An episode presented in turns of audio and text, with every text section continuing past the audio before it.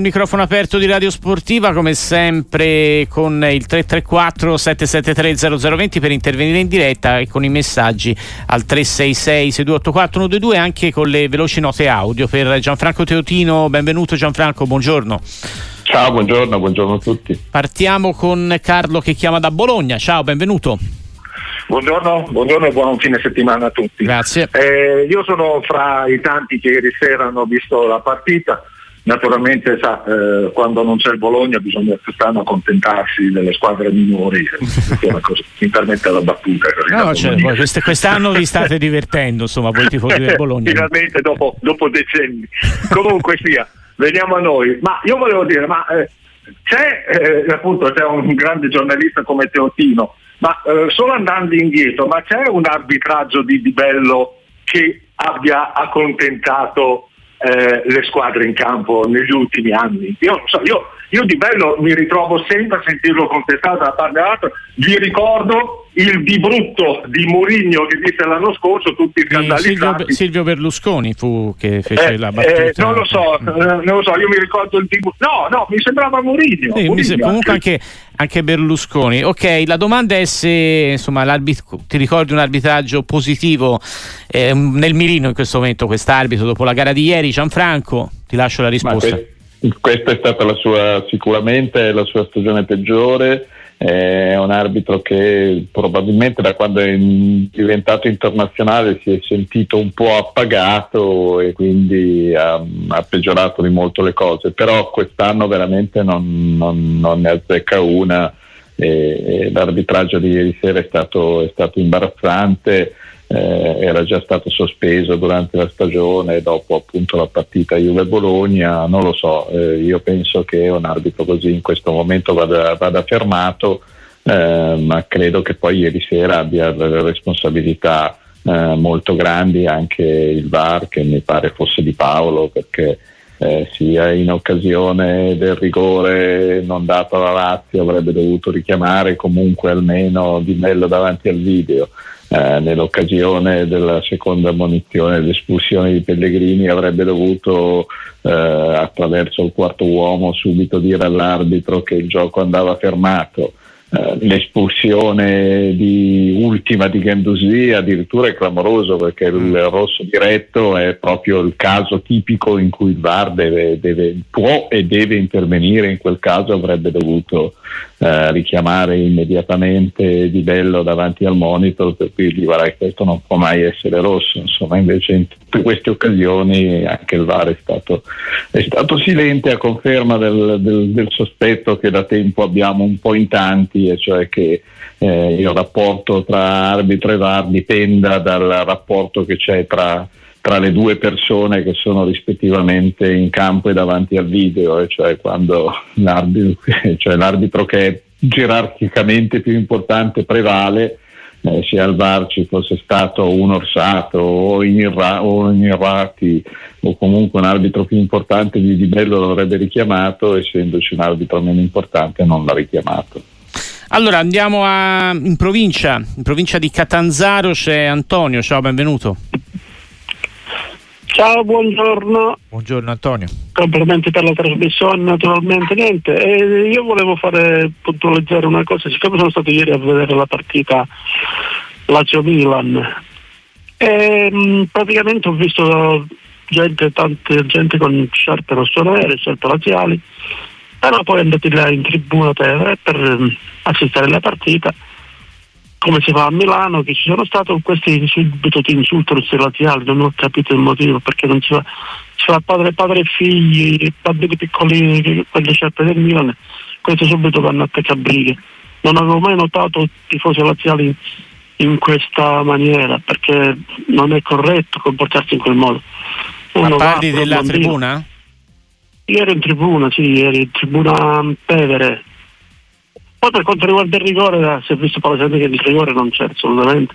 Anche se vabbè, io sono milanista, è per dire mm. che sono milanista, però non era un rigore, quello là perché la palla era lontana da, dall'attaccante lui che è andato quello addosso a Magnan, Magnan mica si può togliere, si può ma, materializzare. Ok, grazie Antonio. Il, sull'episodio non saprei co- cosa dire, cioè questi comportamenti purtroppo li li registriamo spesso no? nei Pur, nostri purtroppo in, tutti, in, tutti, quasi tutti gli stati d'Italia accade eh, è, orrendo che sia così è stigmatizzabile dovrebbero intervenire gli steward non lo fanno però non è, non è un'eccezione diciamo la tribuna Tevere dell'Olimpico quando gioca la Lazio perché purtroppo cose di questo genere ci sono ovunque eh, sul rigore è una di quelle situazioni in cui non avremo mai eh, una risposta certa perché dipende un po' dall'interpretazione.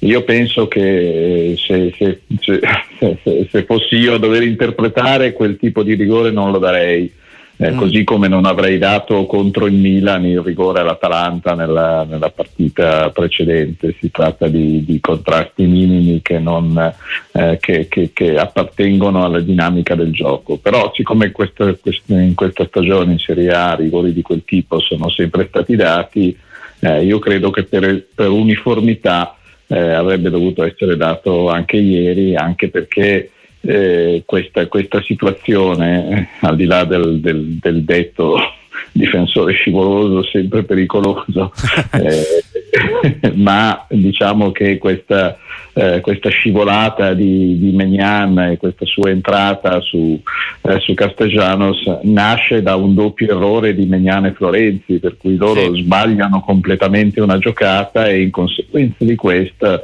eh, vanno a colpire un attaccante avversario. Ora è vero che probabilmente quell'attaccante avversario non sarebbe arrivato sulla palla, però diciamo contratti di questo tipo eh, normalmente in questa stagione i rigori sono stati dati e spesso viene dato rigore anche eh, quando un difensore interviene su un attaccante in modo irruente e lo colpisce anche se l'attaccante ha già tirato, ha già tirato in porta pur essendo ancora in campo. Allora Pietro ci chiama da Udine, benvenuto. Buongiorno, mi sentite? Abbastanza bene, non benissimo, quindi domanda rapida Pietro, grazie. Rapida, mm. eh, riguarda il, ehm, il problema che mi sto ponendo sulle simulazioni.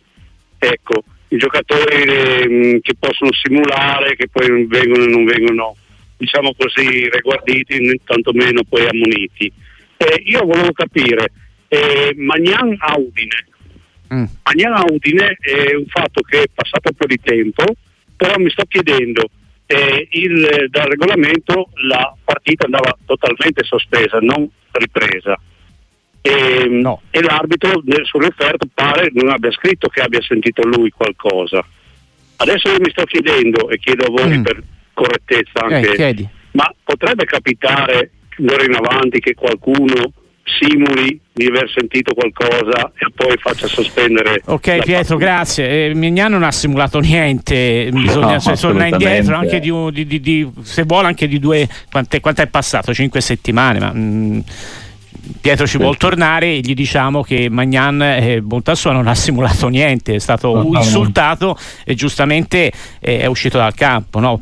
Certamente eh, sono stati anche individuati alcuni degli autori eh sì, quei, e non andranno più allo stadio. Le urle non andranno più allo stadio, per cui no, no, insomma, non c'è stata una simulazione, ma c'è stato un fatto purtroppo grave che è accaduto. Insomma, punto e basta. Allora andiamo anche su qualche messaggio. Gianfranco, aspettiamo ancora qualcuno di voi al 33 ah, qualcuno, anzi, più possibile di voi al 334 773 0020. Ti torno sulla partita di ieri con Calogero sì. che dice: "Ma che partita ha visto Pioli?" Quindi si riferisce alle, ai commenti dopo la partita. La Lazio meritava, ha giocato bene, il Milan è brutto e Leao di nuovo inesistente, quindi se la prende anche un po' con, eh, con Rafa Leao. Ma dunque la partita è stata una partita direi equilibrata, eh, squilibrata l'arbitraggio complessivo, ma è stata una partita equilibrata, non credo che una delle due squadre, non è stata una bella partita, eh, la stessa Lazio paradossalmente ha giocato anche un po' meglio quando è rimasto in 10, ha avuto l'occasione più clamorosa, quella che Immobile ha incredibilmente sbagliato solo davanti al portiere. Eh, in precedenza, ripeto, la, la, partita è stata equilibrata, non è stata una buona partita da parte di tutte e due le squadre. Eh, Leao non, non ha avuto la sua prestazione migliore e anche secondo me è stato cercato poco dai, dai compagni perché curiosamente per una volta il Milan ha attaccato molto di più sulla destra che sulla sinistra, per cui è stato chiamato molto più in causa Pulisic che Leao. Eh, quelle pochissime volte che Leao è stato messo in moto, beh, una volta è arrivato un gol che è stato annullato veramente per una questione di millimetri, eh, per cui quando è stato messo in condizione di giocare anche ieri sarebbe stato determinante. Allora ti chiedo invece un amico un giudizio sugli scontri salvezza di questa settimana. Oggi si parte con Udinese Salernitana, ma il programma è direi proprio ricco di, di queste sfide. Eh, Cagliari e il, ehm, domani ci sono Verona Sassuolo e Empoli Cagliari, Frosinone Lecce, sì. quindi insomma sono tutte partite lì. Sì.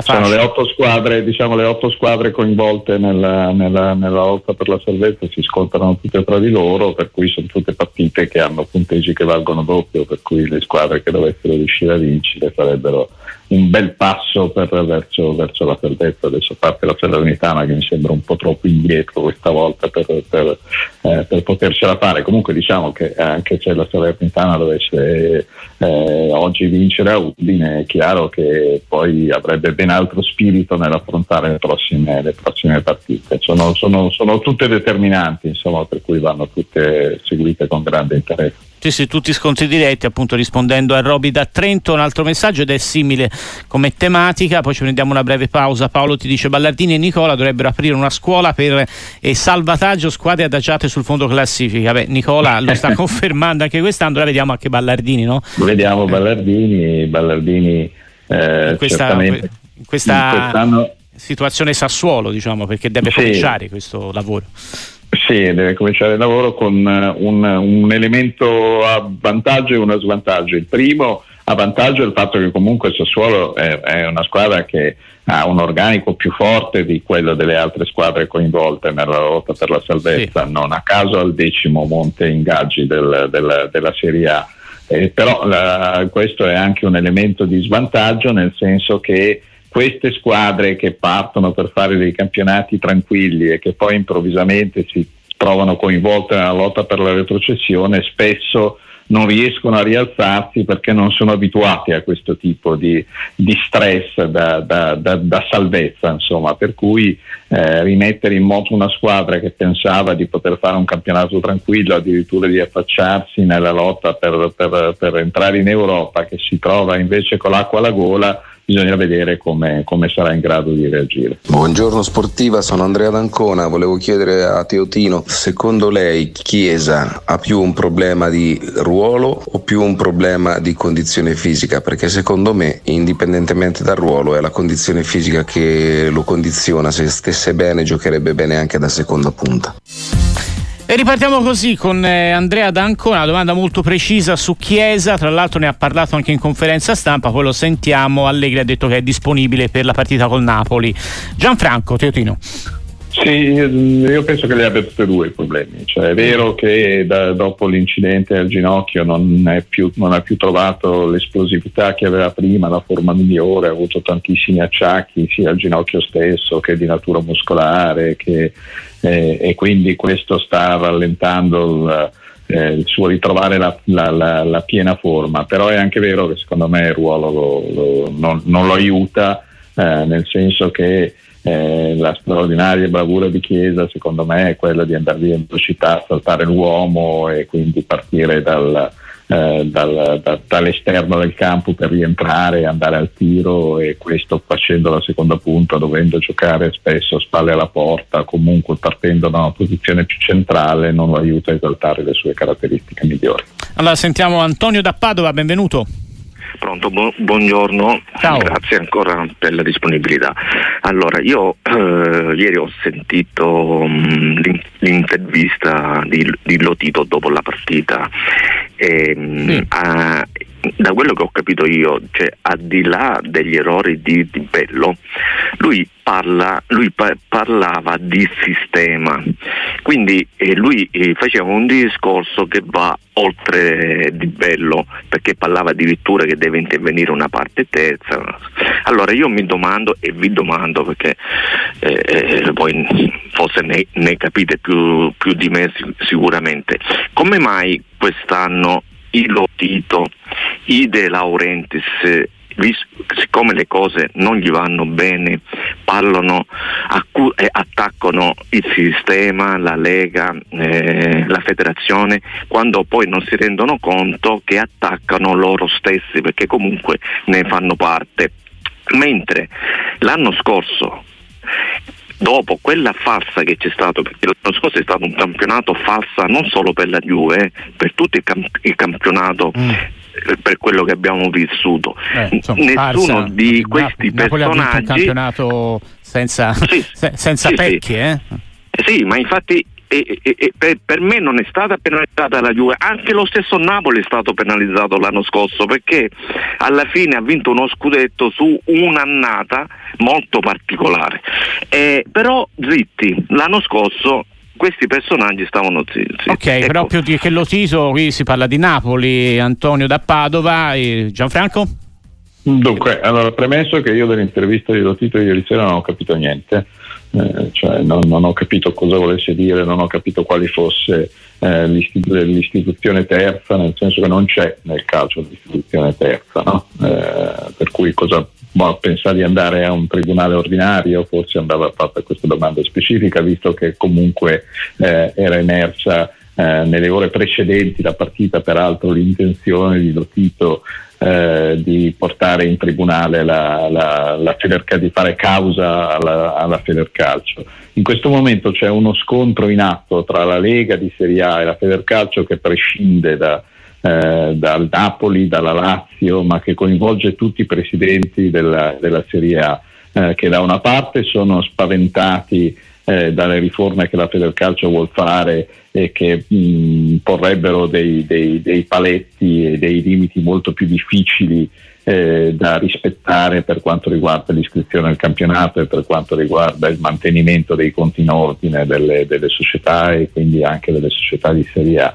Dall'altra parte vede la Lega eh, fare una battaglia per ottenere eh, un po' più di, di, potere, di peso specifico all'interno della Federcalcio, visto che in questo momento la Serie A eh, conta solo per il 12% ed è la Serie A effettivamente il traino di tutto il movimento calcistico nazionale.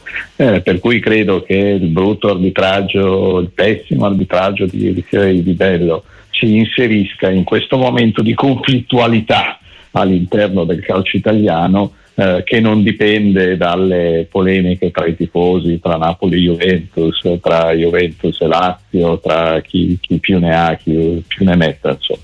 Quindi questo è un po' il problema e comunque per quanto riguarda il campionato dell'anno scorso è stato un campionato perfettamente regolare. Un'altra nota vocale con la nostra regia. Ciao ragazzi, volevo fare due domande a Gianfranco Teotino se possibile. Volevo Vai. chiedergli cosa ne pensa delle parole di De Laurentiis eh, sulla Juve e chi eh, sceglierebbe lui come allenatore della Juventus qualora Allegri andasse via la prossima stagione. Grazie Omar Dacomo. Omar Dacomo, grazie a te, ciao. Eh, Gianfranco. Allora su De Laurentiis mh, mm, sono in, in, in, totale disaccordo se, se si parla delle, delle, parole riferite alla Juventus e al Mondiale Club, uh, e al mondiale club nel senso che eh, la penalizzazione per la Juventus dall'essere stata esclusa dalle coppe lo sta scontando, tant'è vero che la Juventus non, non, può difendere in questa stagione il suo punteggio nel ranking internazionale e dipende dai risultati del Napoli, addirittura anche della Lazio, la sua partecipazione al Mondiale Club, per cui già questa è la sua, eh, è la sua punizione. Eh, no, per quanto riguarda l'allenatore, francamente eh, non, non, non, bisogna capire quali sono i progetti della, della società, non, posso dirlo io, io posso dire che se eh, la Juventus vuole riprovare a vincere subito, eh, è chiaro che, deve, che, de- che, sarebbe giusto pensare anche a un eventuale ritorno di Conte, che è uno che eh, ha dimostrato di essere in grado di vincere rapidamente avendo eh, un organico importante, oltre che essere un allenatore che fa anche giocare in modo interessante le sue squadre. Se invece si vuole costruire una squadra più basata sui giovani, eh, in cui diciamo, eh, le idee di gioco anche un po' innovative eh, tornino a essere eh, o comunque comincino a essere per la Juventus perché non lo sono in realtà quasi mai state più importanti che non ottenere risultati immediati, allora è chiaro che eh, se vogliamo restare in Italia in questo momento De Zerbi è l'allenatore che più eh, diciamo, mh, mm, mm, mi sembra interessante rispetto a questa filosofia del calcio. Allora andiamo a Milano da Lorenzo, ciao, benvenuto. Ciao ragazzi, un saluto a Gianfranco, mi fa molto piacere parlare con lui.